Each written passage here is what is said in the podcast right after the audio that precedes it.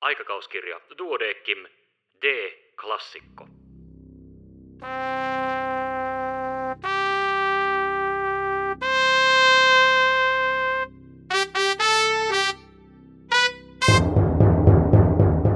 Tervetuloa mukaan. Minun nimeni on Kari Hevossaari. Tässä podcastissa luen ääneen klassikkojuttuja aikakauskirjan 135-vuotisen historian varrelta. Joidenkin artikkeleiden kohdalla tiede ja maailmankatsomus ovat jo muuttuneet, osa taas pätee edelleenkin. Tämänkertainen teksti on julkaistu vuoden 1902 toukokuun numerossa ja sen on kirjoittanut akronyymi GM. Kirjoituksen nimi on Mietteitä ilman alan vaikutuksesta ihmiseen ja luen sen kokonaisuudessaan vailla sen kummempaa muokkausta. Ensimmäisiä enemmän yleistä huomiota herättäneitä tutkimuksia ilmanalan vaikutuksesta ihmiseen lienee se veren tutkimus, joka johti fysiikan peruslain niin kutsutun energiaprinsiipin keksimiseen. Tämän tutkimuksen historia on lyhyesti kerrottuna seuraava. Saksalainen lääkäri Robert Mayer, jonka elämäkerta on surullisimpia esimerkkejä etevän tiedemiehen osaksi tulleesta kohtelusta äsken loppuneen vuosisadan kuluessa, teki helmikuusta 1840 helmikuuhun 1841 matkan Itä-Intiaan laivalääkärinä hollantilaisessa laivassa. Matkan kuluessa rupesi hän tutkimaan laivan miehistön verta. Hän huomasi näet suonta iskiessään, että trooppisissa seuduissa käsivarren laskimoista otettu veri oli niin silmiinpistävän punaista, että hän hetken epäili avanneensa valtimon. Keskustellessaan tästä huomiosta lääkärien kanssa, jotka toimivat trooppisissa maissa, sai hän kuulla, että tämä ilmiö on aivan tavallinen ja koskee sekä alkuasukkaita että siirtolaisia. Mayer huomasi silloin, että merimiehissä oli tapahtunut akklimatisatsioni-prosessi, ja hän koitti saada selville sen syyt. Koska jo trooppisissa seuduissa laskimoveri on niin valtimoveren kaltaista, niin voi päättää, että veri näissä seuduissa tulee verrattain vähän käytetyksi ruumiin eri osissa. Mayer kysyi nyt, mikä on syynä tähän ilmiöön, ja hän vastasi itse kysymykseensä. Se on ulkoilman korkea lämpömäärä. Trooppisissa seuduissa ei ruumiin tarvitse lämmittää itseään samassa määrässä kuin kylmemmissä osissa maapalloa. Ruumiin lämpö syntyy sen ainesten happeutumisen, se on palamisen kautta. Nuo palaneet ainekset kulkevat laskimoita myöten ruumiin eri osista sydämeen takaisin ja antavat laskimoverelle sen sinisen värin.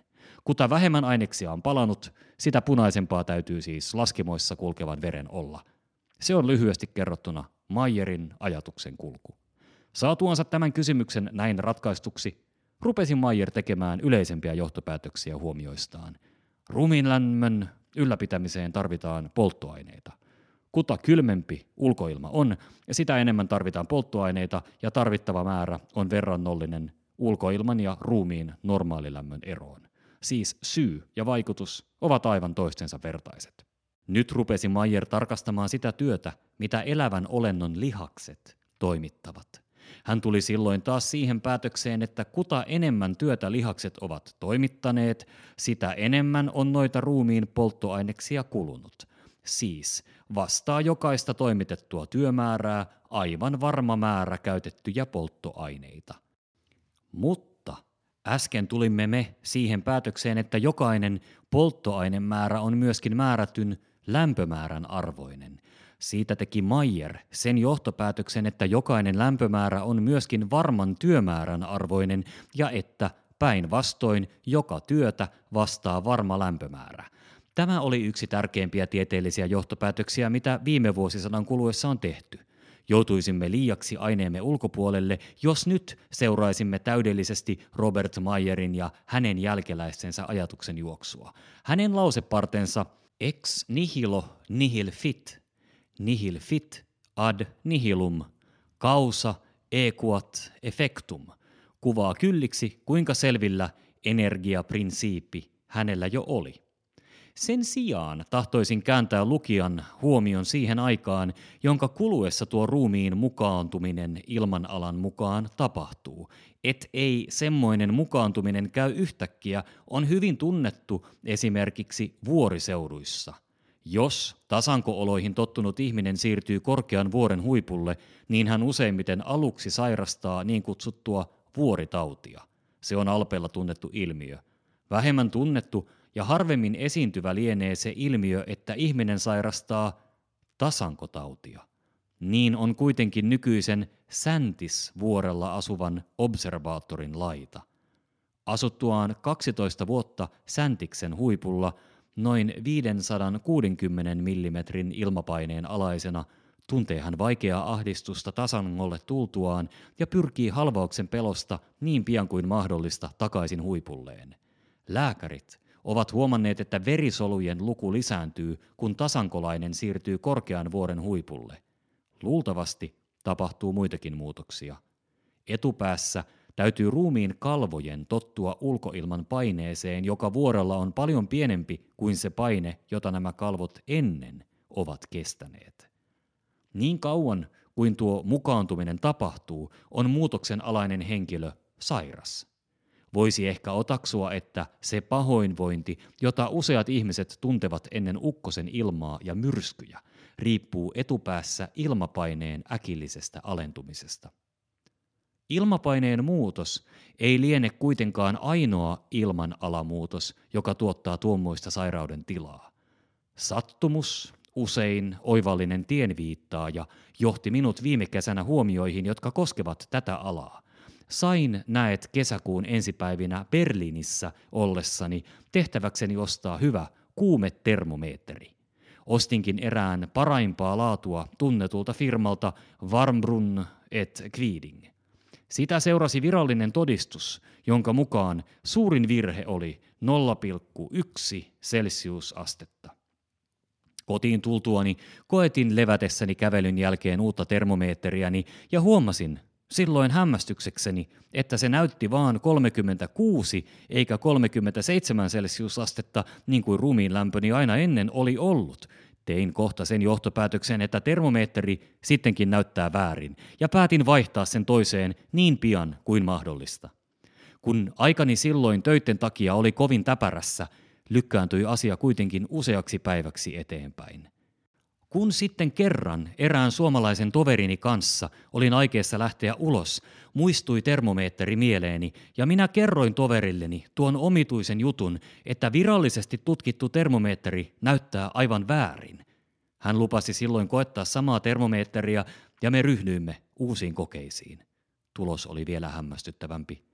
Ystäväni kainalossa nousi termometrin elohopeapatsas 37,0 celsiusasteeseen, mutta minun kainalossani se ei silloin päässyt 36,2 astetta korkeammalle. Asia rupesi minua huvittamaan ja kesän kuluessa seurasin saman termometrin avulla omaa temperatuuriani. Siten sain selville, että ruumiin lämpöni vähitellen nousi, vaikka tuo nouseminen tapahtui kovin hitaasti ja muistaakseni vasta 20. päivänä heinäkuuta huomasin ensi kerran temperatuurini olevan 37,0 celsiusastetta. Silloin olin pari päivää sairastunut lievää kuumetautia ja kun siitä paranin, jäi ruumiin lämpöni normaalitilaan, jossa se on pysynytkin. Jos otamme huomioon yllä mainitut tosiasiat, jotka koskevat ilmanalan vaikutusta ihmiseen, niin voimme saada selville tuolle ruumiin lämmön alentumiselle mielestäni luonnollisen selityksen. Kevään kuluessa Tammikuun keskipaikoilta toukokuun keskipaikoille olin oleskellut erittäin kuumassa ilmanalassa, melkein koko ajan Viskra-nimisessä kosteikossa Saharan pohjoisosassa. Etenkin huhtikuu oli sietämätön Viskrassa. Sen alkupuoli oli viime vuonna täydellinen poikkeus vuoden ajasta kuumuuden suhteen.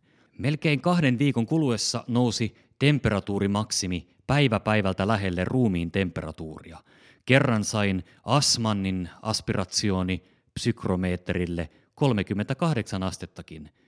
Erään tuttavan minulle myöhemmin lähettämien tietojen mukaan nousi lämpömäärä Viskrassa viime vuoden heinäkuun lopulla kerran 42 celsiusasteeseen.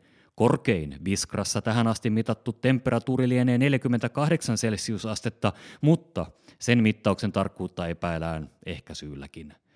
Jos ajattelee, millä voimalla auringon säteet erämaan kuivassa ja selvässä ilmassa pahtavat, niin voi saada käsityksen siitä tuskallisesta kuumuuden tunteesta, jonka tuommoinen lämmin päivä tuottaa. verenkierto ja keuhkojen vaikutus, jotka tavallisissa oloissa ylläpitävät ruumiin lämpöä, ovat näin kuumassa ilmanalassa haitaksi. Ihmisruumis, jonka taito mukautua olojen mukaan on verrattain suuri, järjestyy niin kuin Mayerin kokeista käy selville niin, että ruumiin itseensä synnyttämä lämpö vähenee samassa määrässä kuin ulkoilman temperatuuri kasvaa. Tämä ruumiin mukaantuminen olojen mukaan ei kuitenkaan käyne yhtä nopeasti kuin olot muuttuvat. Seuraus siitä on, että ihminen, joka yhtäkkiä siirtyy kuumaan ilmanalaan, aluksi synnyttää itseensä liika paljon lämpöä. Jos taas ihminen, joka on kauemmin oleskellut kuumassa seudussa, yhtäkkiä joutuu suhteellisesti kylmempään ilmanalaan, niin hänen ruumiinsa ei aluksi voi synnyttää riittävää ruumiin lämpöä. Toisin sanoen, ruumiin temperatuurin täytyy pysyä alempana kuin normaali temperatuuri, siksi kuin ihmisen elinvaikutus on mukaantunut näiden kylmempien olojen mukaan. Luulen huomioitteni kautta seuranneeni myöhemmin mainittua ilmiötä. Rumiin lämpöni ehkä ei noussutkaan Biskraan tullessani yli normaalilämmön, sillä tullessani tammikuussa oli ilma siellä erittäin suotuisaa ja vasta myöhemmin nousi se vähitellen tuohon kiusalliseen määrään. Aivan toisenlainen oli muutos, kun Biskrasta muutamien päivien kuluessa siirryin Berliiniin. Ainoa elinvaikutuksen häiriö, jota kesällä huomasin, oli kova sydämen tykytys, mikä yölläkin usein minua häiritsi ja tuotti tuskallisen tunteen. Sitä en myöskään ole tuntenut sanottavassa määrässä viime heinäkuun lopusta saakka. Olen tässä käsitellyt kysymystä, joka melkein kokonaan ulottuu fysiikan rajojen ulkopuolelle. Aikomukseni onkin vaan ollut kääntää lääkäriemme huomiota tähän ilmiöön.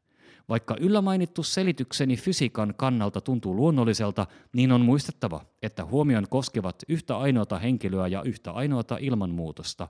Saadakseen tieteellisen totuuden varmuuden on asia paljon tarkemmin tutkittava.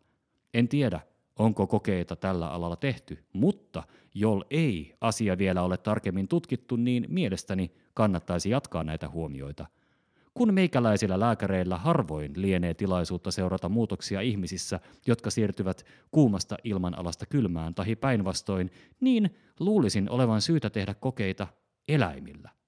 Ehkä niiden pitäminen vuorotellen kylmässä ulkoilmassa ja lämpimässä kasvihuoneessa jo riittäisi asian ratkaisuun.